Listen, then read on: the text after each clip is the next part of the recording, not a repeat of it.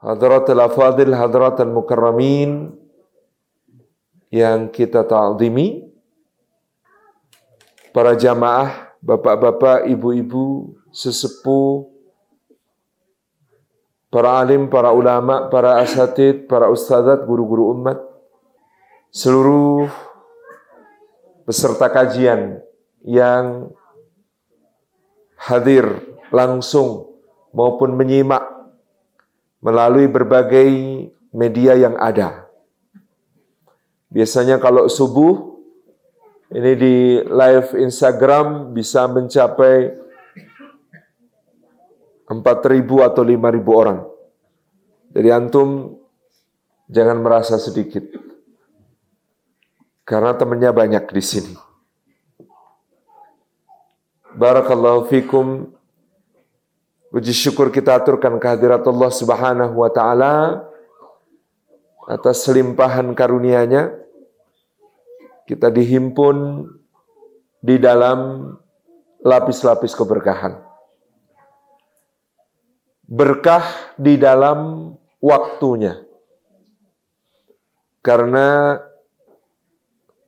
antum semua bahkan sudah di masjid sejak sepertiga malam terakhir ketika Allah Subhanahu wa taala menyimak dengan seksama dari hamba-hambanya dan dia jalla jalaluh berfirman manakah hambaku yang meminta ampunan pasti akan aku ampuni. Manakah hambaku yang memohon rahmat pasti aku sayangi. Manakah hambaku yang meminta karunia pasti akan anu, aku anugerahi. Dan kita semua berada di rumah Allah ini. Ketika azan dikumandangkan, lalu menunaikan sunnah qabliyah subuh, sunnahnya fajar, yang dua rakaatnya lebih baik daripada dunia seisinya. Khairum minat dunya wa ma fiha. Kemudian kita bersama-sama menegakkan sholat wajib dalam jamaah. Yang Allah Subhanahu wa taala katakan tentangnya Innal Qur'an al-fajri kana mashhuda. Sesungguhnya bacaan Al-Quran dalam sholat di waktu fajar disaksikan secara khusus oleh para malaikat. Dalam hadis disebutkan berhimpun malaikat malam yang sedang mengakhiri tugas dan malaikat siang yang akan memulai tugas di dalam sholat subuh. Bergabung dan menjadi saksi bagi orang-orang istimewa yang berjamaah subuh.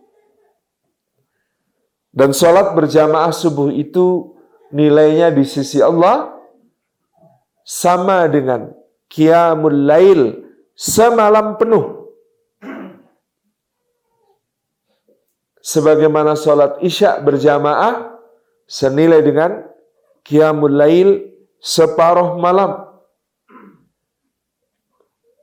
Maka kata Imam Ibn Rajab Al-Hambali dalam kitab Lataifun Ma'arif, syarat minimal mendapatkan Lailatul Qadar, sholat isyaknya dan sholat subuhnya berjamaah. Karena sholat isya dan subuh berjamaah senilai dengan Qiyamul Lail satu setengah malam. Meskipun semalaman tidur, asalkan isya dan subuhnya berjamaah, dia mendapatkan keutamaan Lailatul Qadar. Dan kita duduk di waktu yang didoakan oleh Rasulullah Sallallahu Alaihi Wasallam dengan doa keberkahan. Allahumma barik li ummati fi bukuriha. Ya Allah, berkahi untuk umatku di waktu paginya mereka.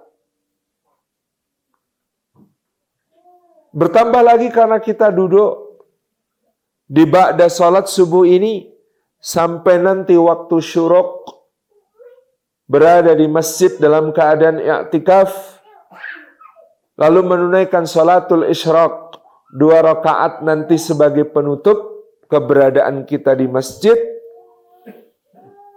maka mendapatkan pahala senilai haji dan umroh tanpa antri, tanpa ONH. Maka kita bedah buku lapis-lapis keberkahan langsung praktek. Waktunya. Selain waktunya, tempatnya juga berkah. Karena ini adalah masjid Allah. Rumahnya Allah. Tempat yang paling dicintai Allah di muka bumi. Maka berjalan ke masjid, setiap langkahnya menggugurkan dosa-dosa kita. Langkah yang lainnya meninggikan derajat di sisi Allah Subhanahu wa taala. Berada di masjid dipuji oleh Allah karena memakmurkannya yaitu mereka beriman kepada Allah dan juga kepada hari akhir menegakkan salat membayar zakat, dan tidak takut kecuali hanya kepada Allah. Maka yang memakmurkan masjid demikian, mereka itu orang-orang yang termasuk selalu mendapatkan hidayah, bimbingan Allah. Barokah pula di dalam kegiatannya. Karena ini majelis ilmu. Maka langkah yang tadi ditambahkan keutamaannya mansalaka tariqan yaltamisu fihi ilman sahalallahu lahu bihi tariqan ilal jannah. Siapa yang menempuh jalan untuk bermesra dengan ilmu maka dijadikan sebab setiap langkah itu dimudahkan oleh Allah jalannya menuju surga kalau dimudahkan jalannya menuju surga, berarti sudah on the track belum? Sudah. Tinggal dimudahkan. Masya Allah.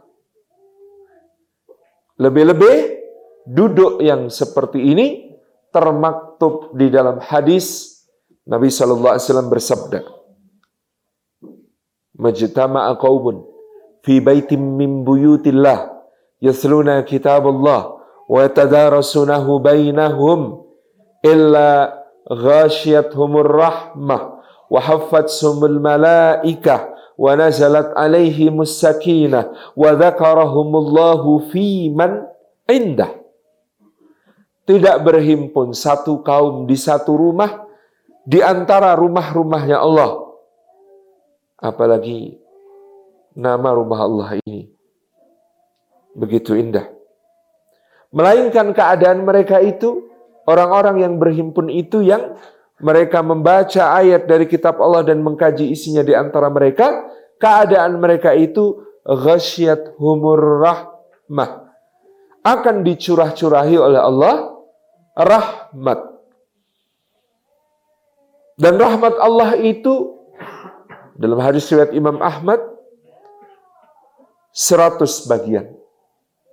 Yang satu bagian melekat pada namanya yang mulia Ar-Rahman, zat yang maha pengasih, kasihnya tidak pilih-pilih, diturunkan ke dunia sejak awal zaman, sampai akhirnya meliputi seluruh makhluk, semua mendapatkan bagiannya, baik kayu batu, tetumbuhan pepohonan, hewan-hewan, jin dan manusia tidak terkecuali.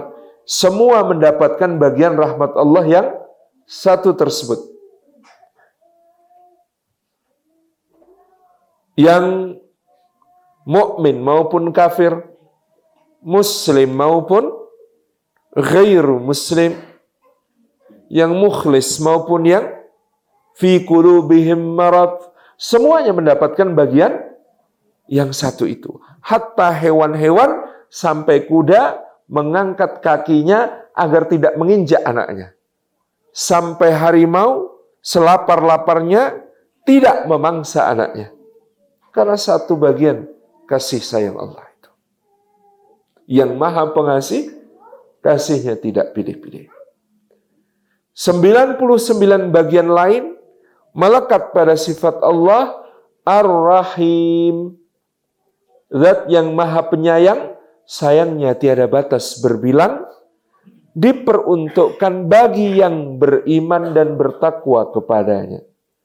Yang satu bagian, semua dapat. Yang 99 bagian, khusus yang beriman dan bertakwa. Maka kata Allah yarham Ki Haji Zainuddin MZ, jangan bangga kalau dikasih karena dikasih belum tentu disayang. Tapi kalau disayang, biasanya dikasih. Kalaupun tidak dikasih, pasti karena sayang.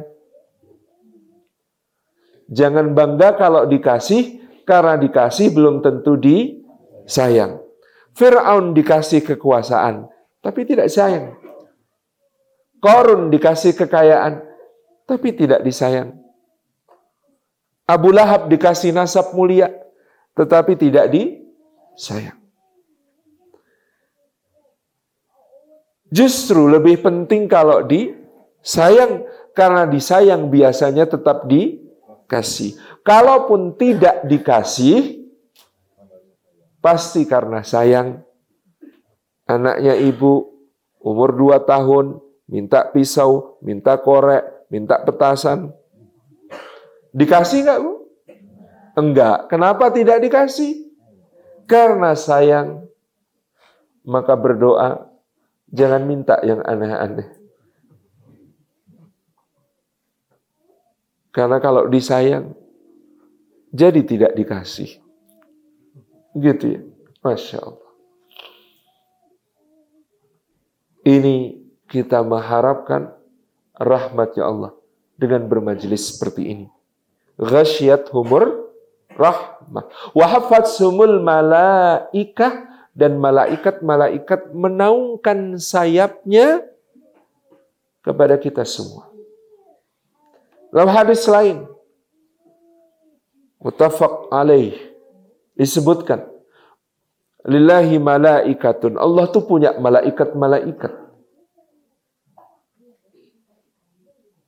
Yaduru bainas sama'i wal ard. Yang selalu beredar di antara langit dan bumi jumlah mereka, bilangan mereka lebih banyak daripada malaikat pencatat amal. Manusia sama pencatat amal banyak mana? Banyak pencatat amal, dua kali lipat. Dan malaikat ini jumlahnya lebih banyak daripada pencatat amal, berarti lebih banyak lagi. Setiap kali di bumi ada majelis ilmu, maka malaikat-malaikat ini turun ke bumi menaungkan sayapnya kepada semua ahli majelis yang hadir.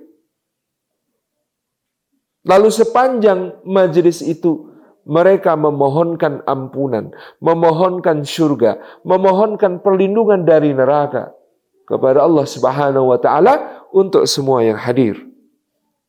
Dan bahkan setiap malaikat menaungi satu hamba Allah. Ketika majelis ini ditutup, a'raju wa sa'adu ilallahi tabaraka wa ta'ala.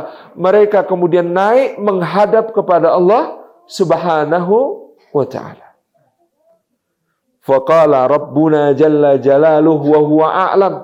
Lalu Allah subhanahu wa ta'ala bertanya kepada mereka meskipun dia zat yang maha tahu. Min aina ji'tum. Kalian dari mana?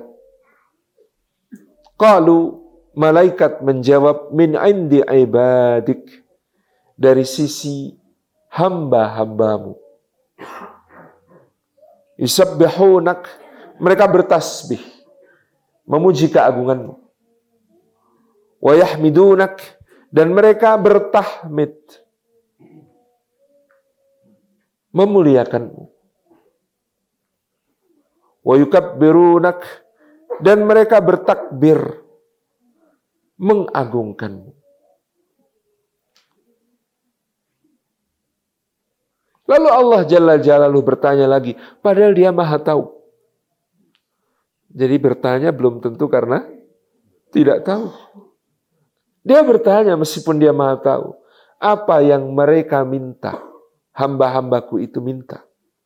Qalu jannatak ya Rabb. Mereka semua meminta dan berharap engkau memberikan surga kepada mereka. Qala jalla jalaluh wa huwa a'lam. Allah bertanya lagi padahal dia Maha tahu.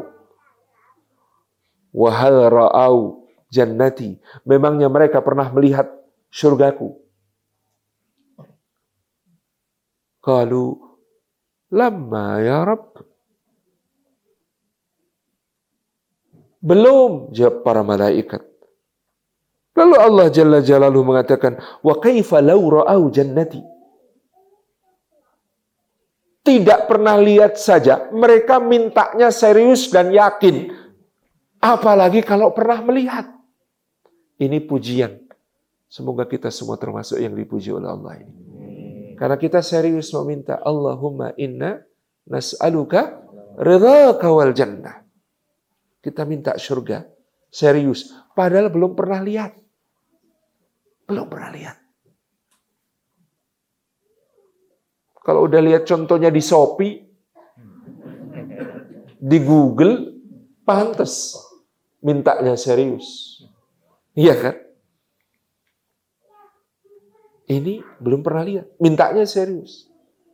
Maka dipuji oleh Allah, wa kaifa lau ra'au jannati Bagaimana kalau mereka pernah lihat surga? Kemudian Allah bertanya lagi, apa yang mereka takuti? Apa yang mereka minta perlindungan? Para malaikat menjawab, narak, nerakamu ya Allah. Kata Allah lagi, wahal ra'au nari, memangnya mereka pernah melihat nerakaku. Kalau lama ya Rabb, belum pernah ya Allah. Itu loh belum pernah lihat saja, mereka doanya serius. Wa na'udzubillahi min sakhatika wanar. Dan kami ya Allah berlindung kepadamu dari murkamu dan nerakamu. Wa kaifa lau ra'au nari. Gimana ceritanya kalau mereka pernah lihat nerakaku? Gimana akan minta perlindungan lagi? Tabarakar Rahman. Surga kata Nabi Sallallahu Alaihi Wasallam. Tidak ada mata yang pernah melihatnya. Tidak ada telinga yang pernah mendengar keindahannya. Tidak pernah angan-angan yang bisa mencapai seperti apa bayangan kenikmatannya. Neraka yang digambarkan di dalam hadis Nabi Shallallahu Alaihi Wasallam, Jahanam itu dinyalakan pada seribu tahun pertama. Seribu tahun di akhirat. Satu hari di akhirat, seribu tahun di bumi. Pada seribu tahun pertama dinyalakan, Jahanam itu berwarna merah. Pernah lihat api berwarna merah? Besi ketika meleleh, warnanya merah. Seribu derajat Celcius.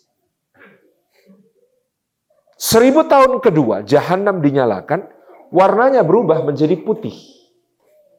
Pernah belajar fisika zaman SMA? Spektrum bintang, bintang yang berwarna merah, itu panasnya seperibuan kali lebih kecil daripada bintang yang berwarna putih. Makin putih, makin panas. Makin merah, ya panas. Tetapi tidak sepanas yang putih. Nanti saya ngomong dingin, keliru itu. Seribu tahun kedua, matahari, maaf, apa neraka itu, jahanam itu, nyalanya berwarna putih. Pernah lihat api berwarna putih? Dia ada. Seribu tahun ketiga, jahanam dinyalakan. Apinya berwarna hitam. Ini sama sekali api berwarna hitam ini begitu mengerikan. Karena itulah bintang yang energinya sangat besar, tetapi dimampatkan dalam ukuran yang sangat kecil, sehingga memiliki gravitasi yang nyaris tak terhingga. Cahaya pun gak bisa keluar darinya. Itu disebut sebagai black hole, lubang hitam. Itu cahaya saja nggak bisa keluar. Jahanam seribu tahun ketiga warnanya hitam. Kata Allah, wa kaifa ra'au nari. Belum pernah lihat saja seperti itu, seriusnya mereka meminta perlindungan dari. Apalagi kalau melihat. Mudah-mudahan kita termasuk yang dipuji demikian. Karena takut kepada murka Allah dan nerakanya. kira-kira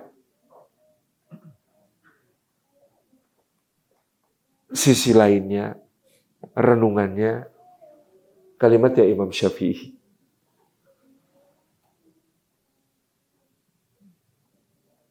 Wa ma ra'aitu mithlal jannati nama talibuha wa ma ra'aitu mithlan nari nama haribuha dan tidak ada yang seperti surga.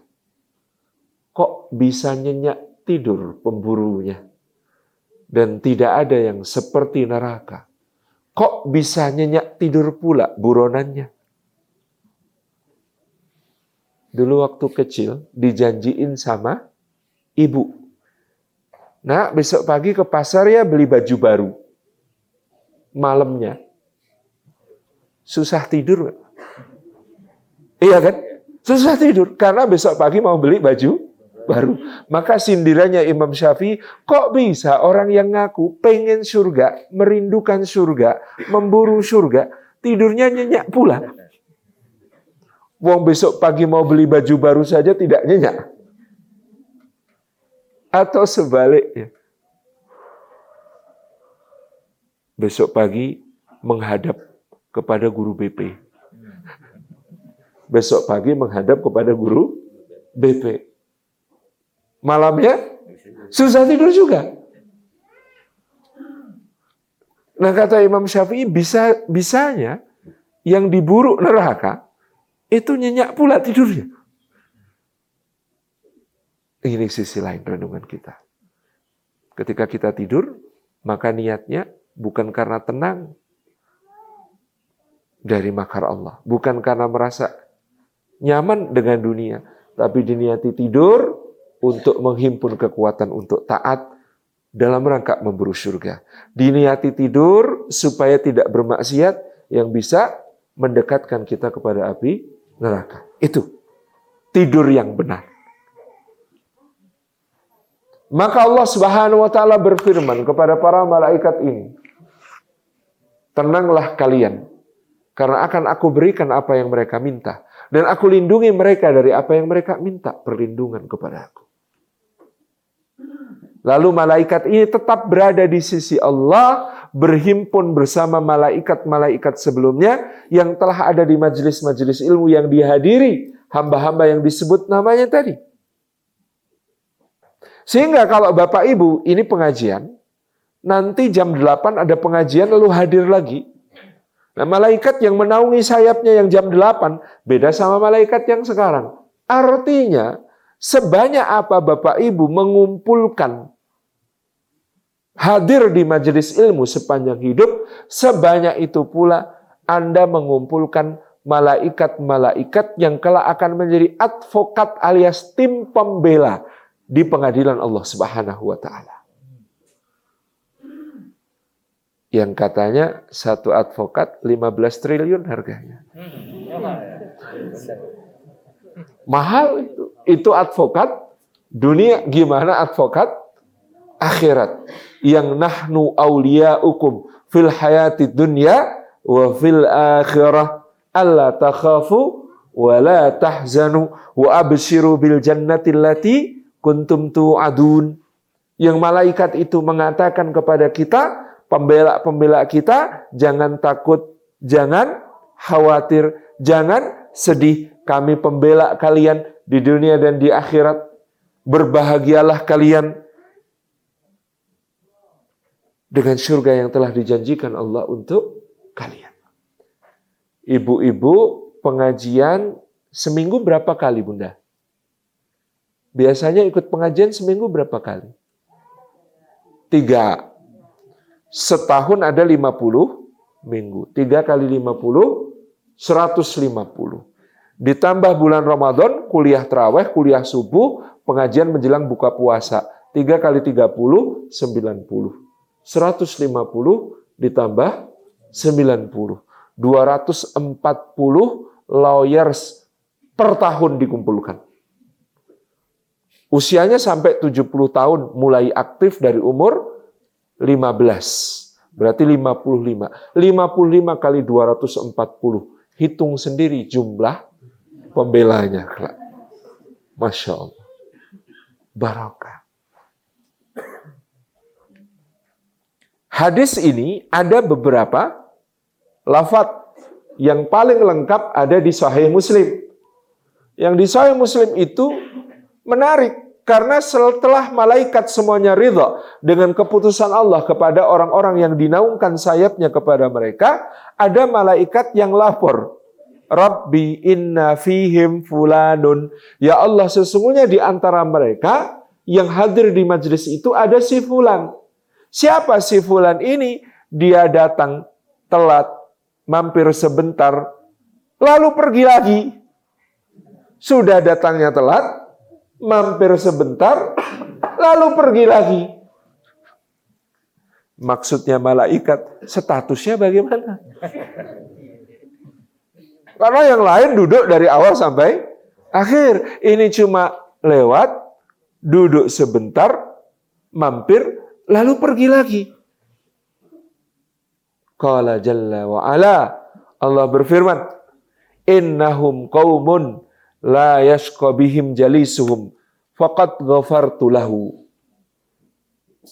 Sesungguhnya mereka itu yang hadir bermajlis ini orang-orang yang nggak akan pernah nyesel, nggak akan pernah rugi, nggak akan pernah celaka kalau mau duduk bersama mereka meskipun sejenak maka aku kata Allah sungguh telah mengampuni orang itu yang cuma telat datang, duduk sebentar, mampir, pergi lagi.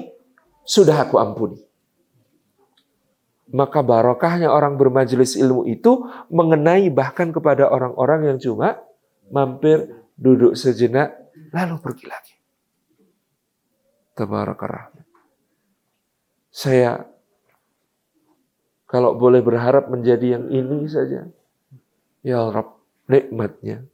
Bapak Ibu sering bermajlis di sini, rutin bermajlis di sini. Salim Afilah cuma mampir hari ini. Duduk sebentar bersama Bapak Ibu, nanti pergi lagi. Mudah-mudahan termasuk ini saja sudah kebahagiaan yang luar biasa. Wahafat sumul malaika. Wa nazalat alaihi sakinah dan turun sakinah kepada mereka semua yang hadir ini. Dalam majelis ilmu, berkah yang turun ada yang dalam bentuk sakinah. Kenapa? Karena sakinahnya orang beriman itu asalnya dari mengingat Allah. Ala bidzikrillahi tatma'innul qulub. Ingatlah hanya dengan mengingat Allah, itu yang akan menjadikan hati tentram. Ingat Khalik, ingat pencipta, hati tentram. Ingat makhluk, ingat ciptaan, hati gelisah. Ingat anak sendiri aja, gelisah kadang-kadang. Apalagi ingat anak orang. Ingat istri sendiri aja gelisah, yang ini jangan diteruskan.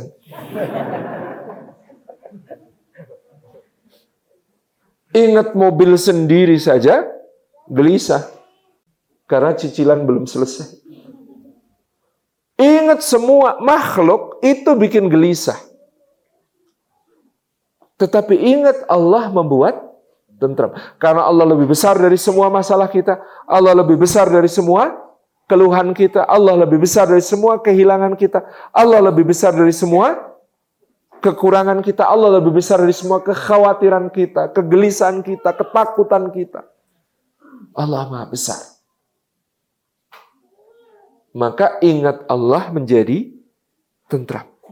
Karena yang menuliskan takdir yang kita jalani, yang kita nggak ngerti ini, kita tidak tahu takdir kita sampai ia terjadi.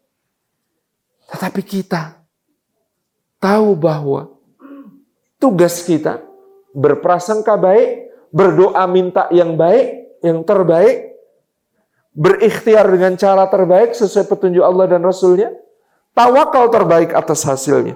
Selesai tugas kita tentang takdir di situ. Kenapa kita tenang? Karena yang menuliskan takdir kita itu zat yang maha tahu, tidak pernah bodoh. Wah ini Allah nggak tahu kayaknya kalau saya menderita ini. Tahu. Allah nggak tahu nih kalau saya ini sakit ini, sesakit ini. Tahu. Allah nggak tahu nih kalau ini susah nih. Tahu. Dan dia maha benar tidak pernah keliru. Kayaknya salah nih takdir saya ini. Enggak. Yang nulis takdir kita dat yang maha benar, tidak pernah keliru. Tidak pernah salah. Apalagi yang ketiga, zat yang menuliskan takdir kita itu zat yang maha adil. Tidak pernah zalim. Wah, ini saya terdolimi nih. Allah ini gimana nulis takdirnya ini? Mungkin ada orang menzalimi kita, tapi itu jalan doa kita mustajab. Tapi itu jalan untuk kita mendapatkan kedekatan dengan Allah tanpa batas, tanpa jarak. Allah tidak pernah zalim. Dan dia zat yang maha bijaksana ketika menetapkan takdir kita. Tidak pernah sembarangan. Bagaimana kita tidak tentram kalau kita ingat yang demikian? Bagaimana kita tidak tentram mengingat semua asmanya, sifatnya yang maha mulia? Mengingat Allah menentramkan. Dan semua kegelisahan itu karena kita lalai dari Allah. Dan semua kegelisahan itu karena kita durhaka kepada Allah. Maka kumpul seperti ini tentram. Karena kita tahu apa yang harus dikhawatirkan dan apa yang tidak perlu. Yang tidak perlu dikhawatirkan, yang sudah dijamin sama Allah. Contoh yang sudah dijamin, Wa ma min dabbatin fil ardi illa 'alallahi rizquha. Tidak ada yang melata di atas bumi melainkan Allah yang menjamin rizkinya. Tentram, sudah dijamin. Pindahkan kekhawatiran dari yang sudah dijamin itu menuju ke belum dijamin. Yang belum dijamin, am hasibatum an jannah. Apakah kalian mengira bahwa kalian nanti pasti masuk surga. Apa boleh khawatir tentang itu? Boleh. Karena khawatir tentang itu cahaya kata Sayyidina Utsman bin Affan radhiyallahu anhu. Khawatir gelisah tentang dunia itu gelap. Tapi khawatir gelisah tentang akhirat itu cahaya. Karena khawatir gelisah tentang akhirat membawa kita kepada amal soleh, kepada ketaatan, kepada berbagai bentuk ibadah wa nazalat alaihimus sakinah. Tentram.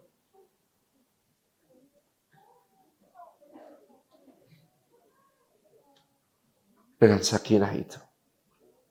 Dari Allah. Yang mencarinya, mencari sakinah dalam harta, nggak akan ketemu. Mencari sakinah dalam jabatan, nggak akan ketemu. Mencari sakinah di dalam kedudukan, pangkat, nggak akan ketemu.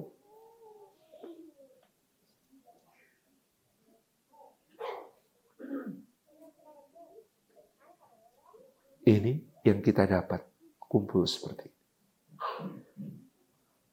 Barakah berikutnya wadzakarahumullahu fi man indah.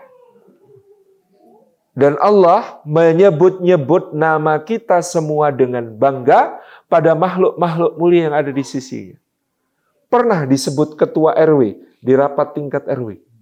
Warga teladan kita, Bapak, biasanya kalau orang Sunda namanya tek-tek dung-dung tek ya rumusnya ya. Uh, Bapak Maman Suparman. Nama Bapak? Oh bukan. Karena kalau lagi Rusia versus Ukraina yang terkenal Cecep Gorbachev. Ya.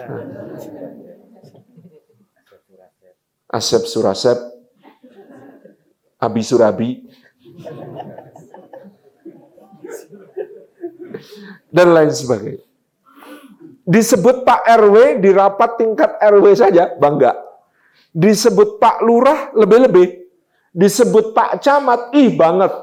Disebut Bupati Wali Kota di acara tujuh belasan. Disiarkan secara live. Tambah bangga. Disebut Gubernur, Masya Allah. Disebut sama sekjen PBB. Yang dilewati, ya nggak sengaja. Itu misalnya, itu tuh bangga gitu. Disebut wakil presiden di acara kenegaraan. Bangga banget. Karena jarang nyebut beliau.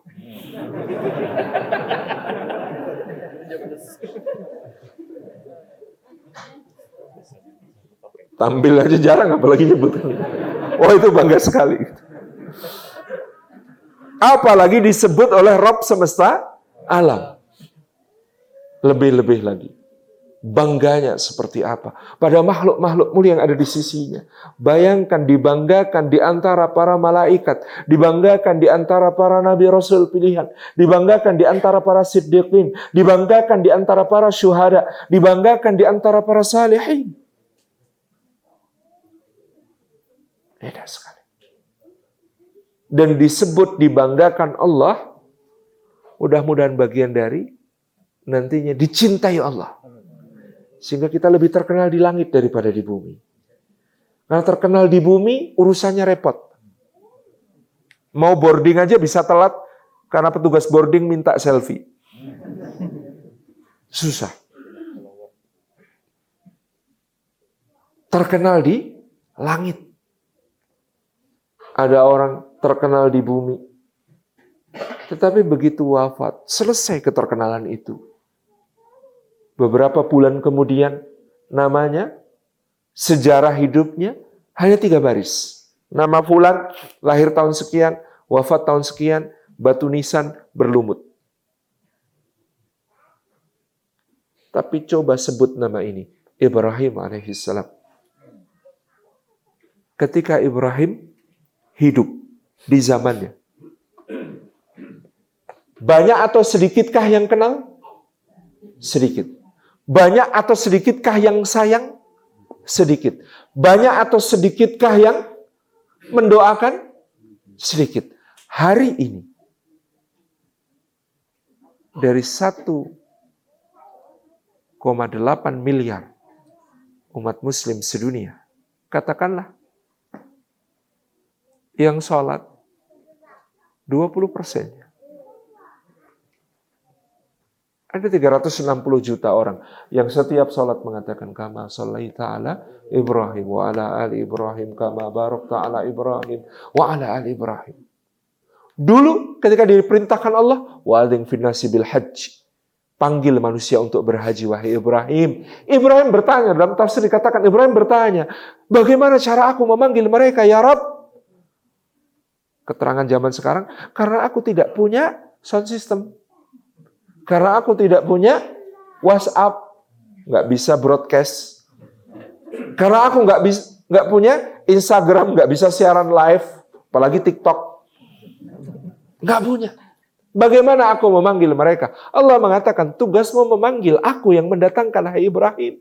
Maka ribuan tahun dari zaman Ibrahim memanggil, hari ini kita semua rela bayar 25 juta untuk dapat porsi antri puluhan tahun demi memenuhi panggilan Ibrahim alaihissalam. Berapa juta setiap tahun orang memenuhi panggilannya? Berapa puluh ratus juta yang masih antri untuk memenuhi panggilan Ibrahim alaihissalam? Dulu dia menyembelih putranya. Diganti Allah dengan sembelihan yang besar. Hari ini berapa juta ekor domba, sapi, kambing, unta, kerbau yang mendapat kehormatan untuk orang-orang yang meladani Ibrahim alaihissalam berkurban, mendekat kepada Allah.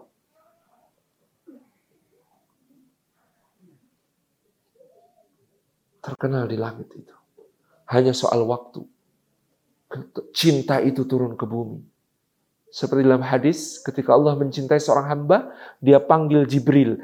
Allah katakan kepada Jibril alaihissalam, Wahai Jibril, sungguhnya aku mencintai fulan, maka cintailah olehmu si fulan. Lalu Jibril alaihissalam mengatakan, aku mencintai si fulan karena Allah. Lalu dia panggil seluruh penduduk langit, wahai sekalian penduduk langit, sesungguhnya Allah mencintai fulan dan sesungguhnya aku mencintai si fulan karena Allah. Maka oleh kalian semua, cintailah si fulan. Lalu seluruh penduduk langit mencintainya. Hanya soal waktu sampai cinta itu turun ke bumi. Dan inilah berkah karena kita duduk di masjid. lapis-lapis berkah dalam praktek ketika kita duduk seperti ini di masjid. Tabarakallah. Indah sekali. Prakteknya sudah dapat. Tinggal bedah bukunya. Ini tadi mukaddimah. Tuh, mukaddimah tidak harus lebih pendek daripada intinya. Karena inti itu juga memang nggak boleh panjang-panjang. Intinya inti. Meskipun yang menyampaikan bukan ahlinya ahli. Tetapi inilah barakah. Sesuatu yang kita perlu jadikan orientasi di dalam hidup kita. Karena konsep barakah itu hanya dimiliki oleh din ini. Agama ini. Sehingga kita tidak menghitung menakar manusia dari apa yang tampak dan apa yang terasa. Tetapi dari ukuran imani di sisi Allah. Apa itu barakah? Dari asal kata, ada kata bari kaya beriku tak berikan. Kalau orang Arab mengatakan barik, itu artinya untanya menderum. Kenapa kaitannya dengan unta menderum? Unta yang menderum di wahah, di oasis, di tempat yang ada mata air dan pohon-pohonannya rindang di tengah-tengah padang pasir. Maka unta yang menderum di tengah oasis itu minum sampai puas, makan sampai kenyang, angin bertiup sepoi-sepoi, naungan pohon-pohon rindang dan sejuk. Ketika di sekitarnya ada gurun pasir yang panas, terik, membakar. Di situ unta itu beristirahat, mengumpulkan tenaga, mengumpulkan bekal, bersiap menempuh perjalanan lagi. Itu unta yang barika ia beriku tak berikan. Maka dulu orang Arab menambahkan huruf alif baroka yubariku barokatan untuk menyebut keadaan yang seperti unta itu di tengah gersangnya kehidupan. Baroka yubariku barokatan yaitu berkah. Berkah itu dimaknai oleh Imam Khalil bin Ahmad satu al-luzum wa. Ada nikmat yang tetap dan terus melekat, tidak pernah meninggalkannya, tidak pernah berpisah darinya.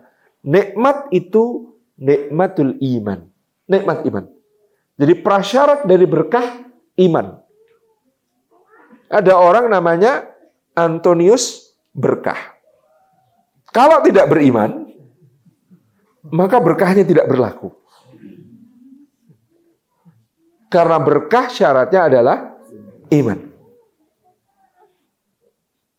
Benedictus ke-16. Benedictus itu bahasa Latin, artinya barokah.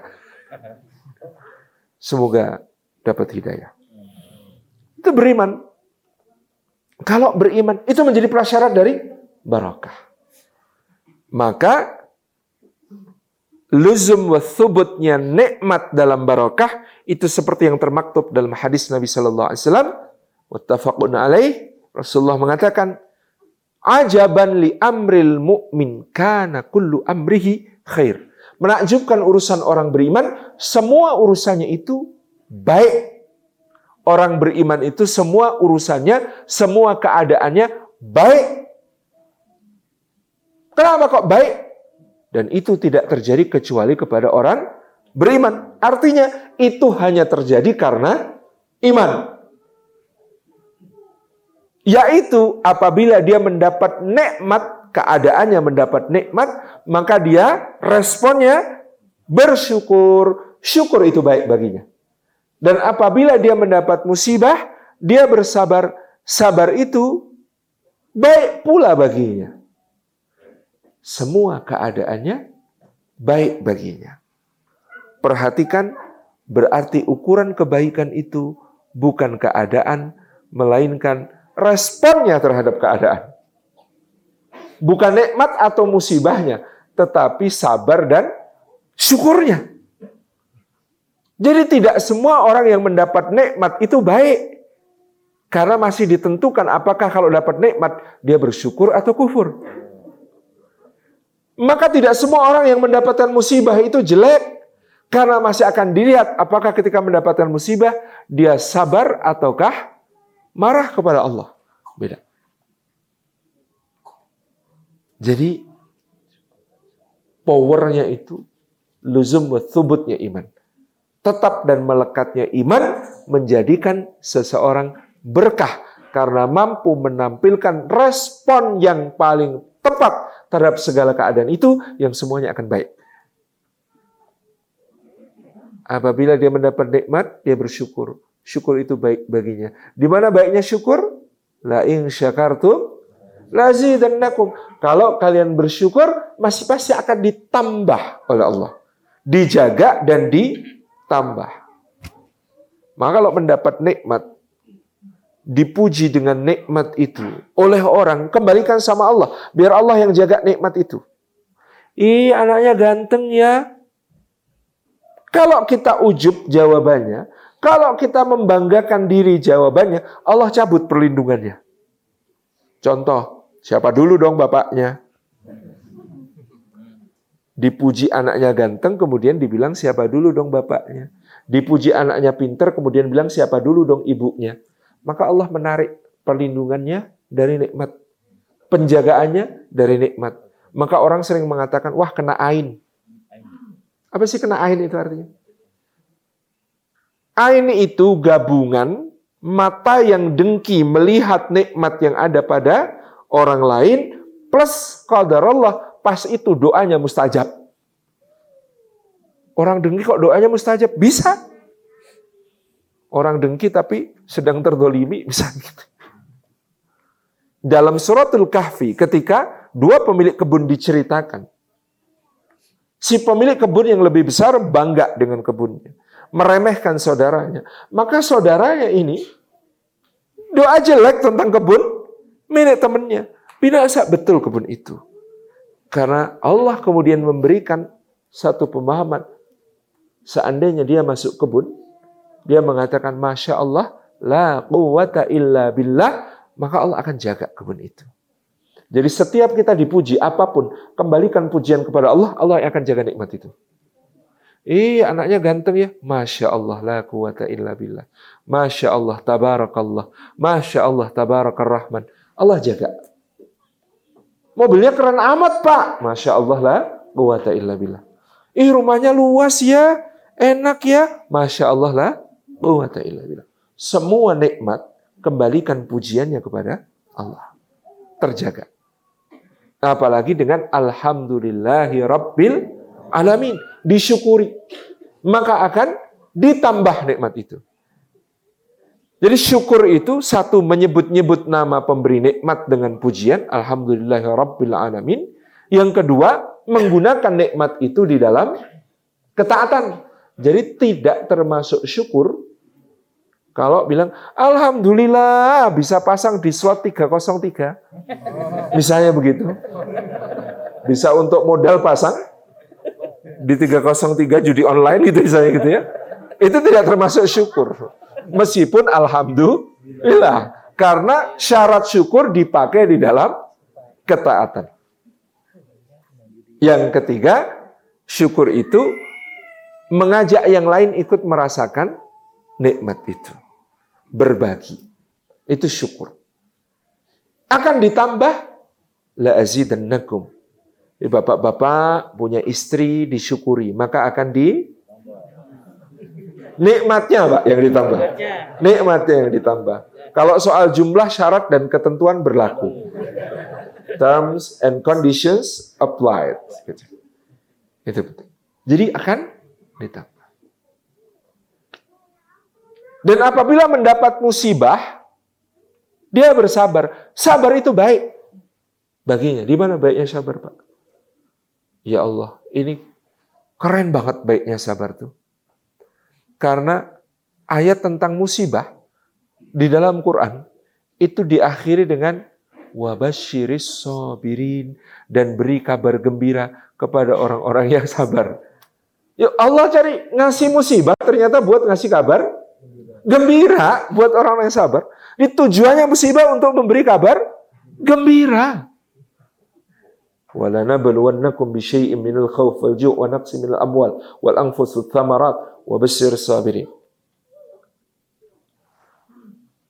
dan pasti kami akan menimpakan bala ujian kepada kalian dalam rupa-rupa bentuk dari antaranya al khauf takut khawatir gelisah semua kita pernah diuji dengan takut khawatir gelisah walju dan lapar kekurangan Wanaksi minal amwal, berkurangnya harta, saldo tabungan.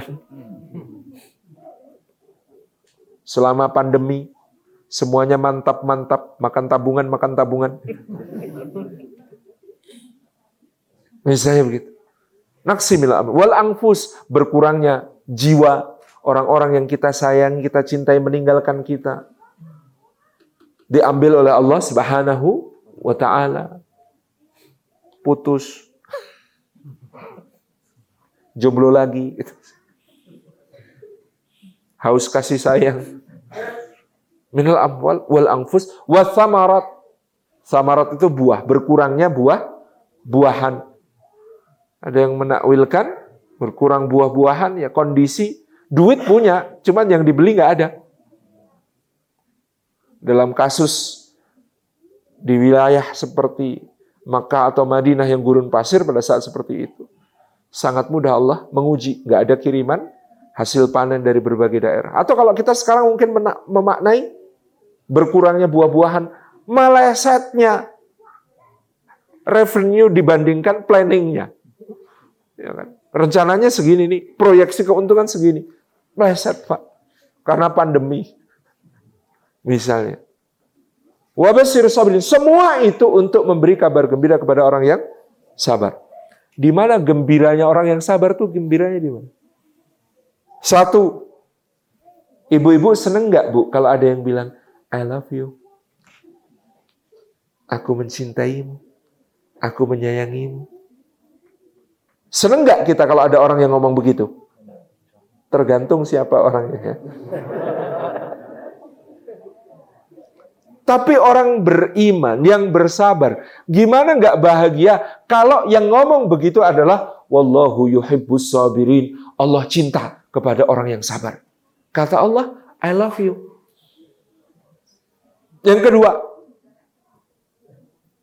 seneng nggak bu kalau ada yang bilang, aku akan selalu di sisimu. Aku akan selalu bersama denganmu. Aku akan selalu beserta denganmu. Aku tidak akan pernah meninggalkanmu. Senang nggak kita ada orang yang setia mendampingi seperti itu? Senang.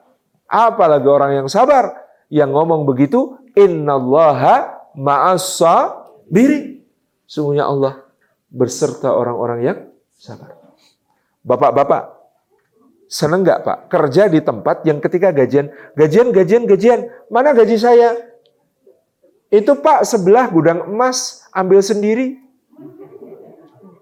Beberapa, sebanyak-banyaknya, terserah kok. Seneng nggak kerja di tempat kerja yang gajinya unlimited? Hah? Seneng nggak? Ini gaji apa nih kok bentuknya cek? Iya cek. Kok belum ada isinya? Tulis sendiri. Menulisnya angka 9 semua, 9, 9. Kok nggak habis-habis, tak terhingga? Bablas.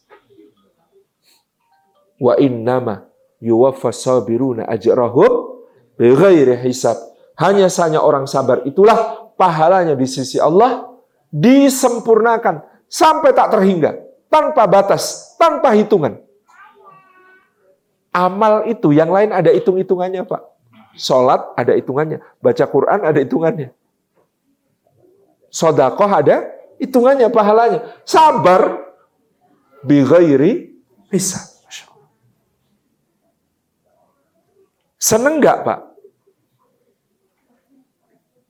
Kalau kita berhasil meraih sesuatu, lalu teman-teman kita merayakan dan memberi selamat, biayanya mereka yang tanggung. Congratulations and celebration.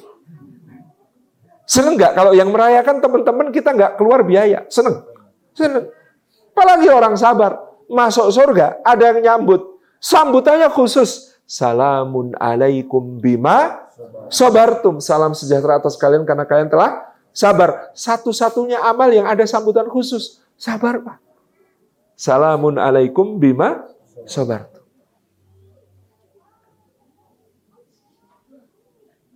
Udah begitu. Di akhir rangkaian ayat ini. Ulaika alaihim salawatum min rabbihim wa ulaika humul muhtadun. Mereka mendapatkan solawat jaminan kebaikan dari Allah dan kasih sayangnya plus mereka menjadi orang-orang yang mendapatkan petunjuk. Barokah. Al-luzum was-subur. Yang kedua, Imam Khalil bin Ahmad mengatakan barokah itu an-nama wa ziyadah. Nikmatnya itu bertambah, berkembang, meluas. Berkah itu kalau yang tadi tetap dan terus melekat, lalu dia bertambah, meluas, mengembang. Kayak pohon, akarnya kokoh, cabang-cabangnya menggapai langit. Itu berkah.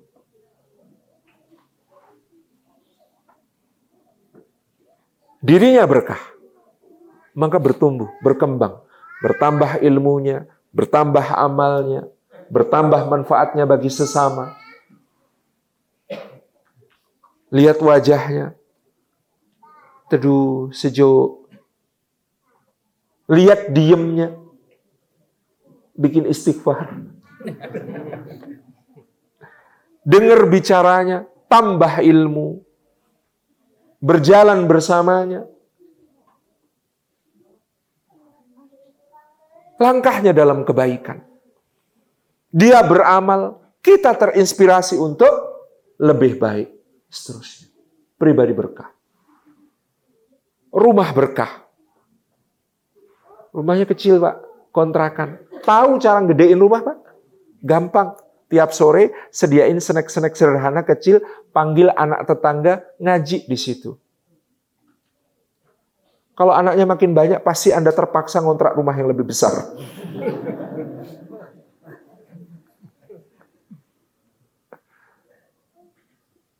Nanti anak-anaknya nyoret-nyoret tembok, gambar, jangan dimarahi. Biar yang marahin pemilik rumah. Kan kita cuma ngontrak. Kalau pemilik rumah marah-marah sama anak-anak yang ngaji itu, nangis sama Allah.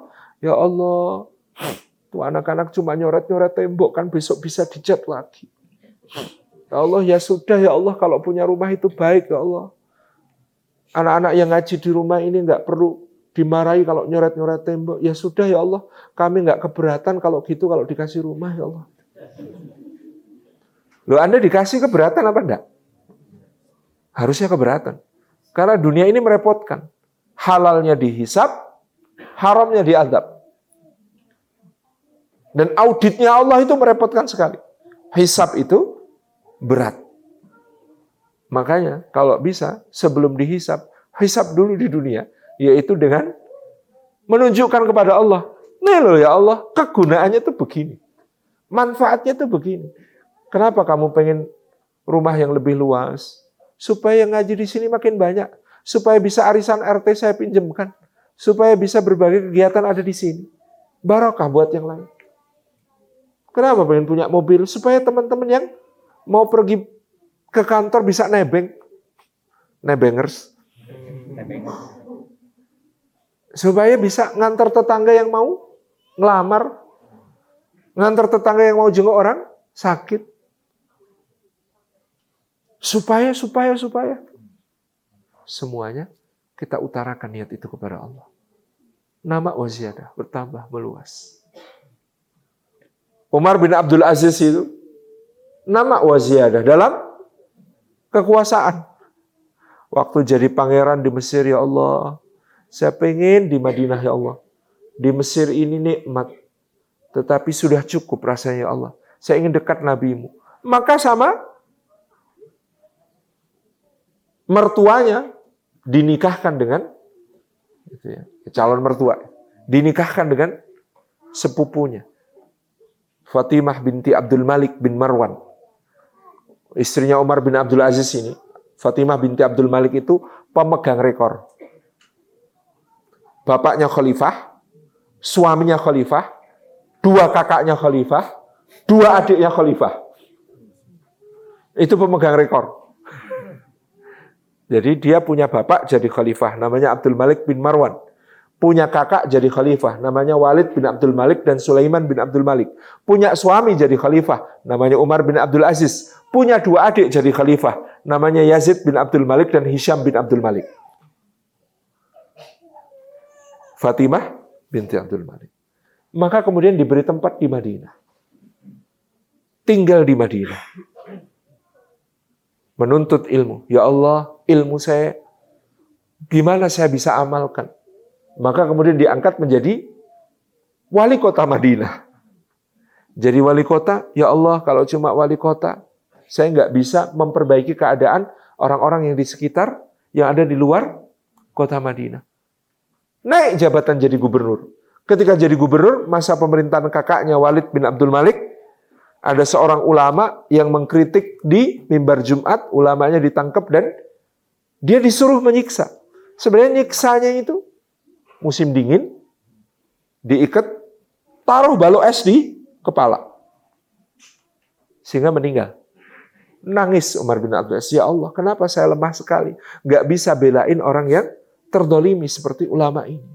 Padahal dia menyampaikan kebenaran. Ya Allah saya tidak suka yang seperti ini.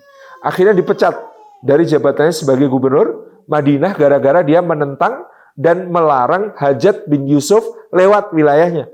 Hajat bin Yusuf kalau mau haji dilarang lewat provinsi Madinah. Karena itu dia dipecat oleh kakak iparnya, ditarik ke Damaskus. Ketika berada di Damaskus, Walid meninggal, digantikan adiknya Sulaiman. Sulaiman mengangkatnya jadi penasehat khalifah ngasih masukan, ngasih masukan. Cuma 50% yang bisa dieksekusi dari masukan-masukannya. Maka dia berdoa, ya Allah apa gunanya saya memberi nasihat kalau hanya separuh yang bisa dilaksanakan. Akhirnya Allah mengangkatnya menjadi khalifah dengan cara yang luar biasa. Barokah makin naik, makin naik, makin naik. Ketika dia memerintah yang mendapatkan kebaikan dari langit bukan cuma manusia, tapi bahkan hewan-hewan. Sehingga Serigala-serigala pun enggan memangsa domba-domba yang digembalakan. Sehingga satu hari ketika ada seekor domba diterkam serigala, penggembalanya nangis terseduh-seduh. Temannya tanya, halah cuma satu aja, dimakan serigala nangisnya begitu. Kata si penggembala, bukan itu yang aku tangisi. Tetapi kita sudah dua setengah tahun tidak ada serigala memangsa domba. Hari ini, dombaku diterkam serigala. Pasti barokah karena pemimpin yang adil telah dicabut oleh Allah. Pemimpin itu pasti sudah mati. Betul, itu adalah hari kematian Umar bin Abdul Aziz. Barokah. Nama was siada. Yang ketiga, barokah itu as-sa'adah, kebahagiaan. Jadi dalam konsep barokah, bahagia itu makmum, Pak. Bahagia itu makmum dari iman dan amal saleh yang terus bertambah dan meningkat itu pasti membahagiakan. Itulah yang dikatakan Nabi SAW. Orang mukmin itu yang ketaatan membuatnya bahagia dan kemaksiatan membuatnya sedih. Maka memperbanyak kebahagiaan caranya sederhana bagi orang beriman ketika orientasinya berkah. Bagaimana caranya memperbanyak kebahagiaan? Memperbanyak ketaatan, memperbanyak amal soleh. Itu pasti bahagia. Karena kita melatih diri kita bahagianya bukan karena benda-benda, bukan karena barang-barang, tapi bahagia karena ketaatan kepada Allah Subhanahu wa taala. Barokah. Selengkapnya ada di buku Lapis-lapis keberkahan. Nah, jazakumullah. Kita kembalikan kepada MC. Wassalamualaikum warahmatullahi wabarakatuh.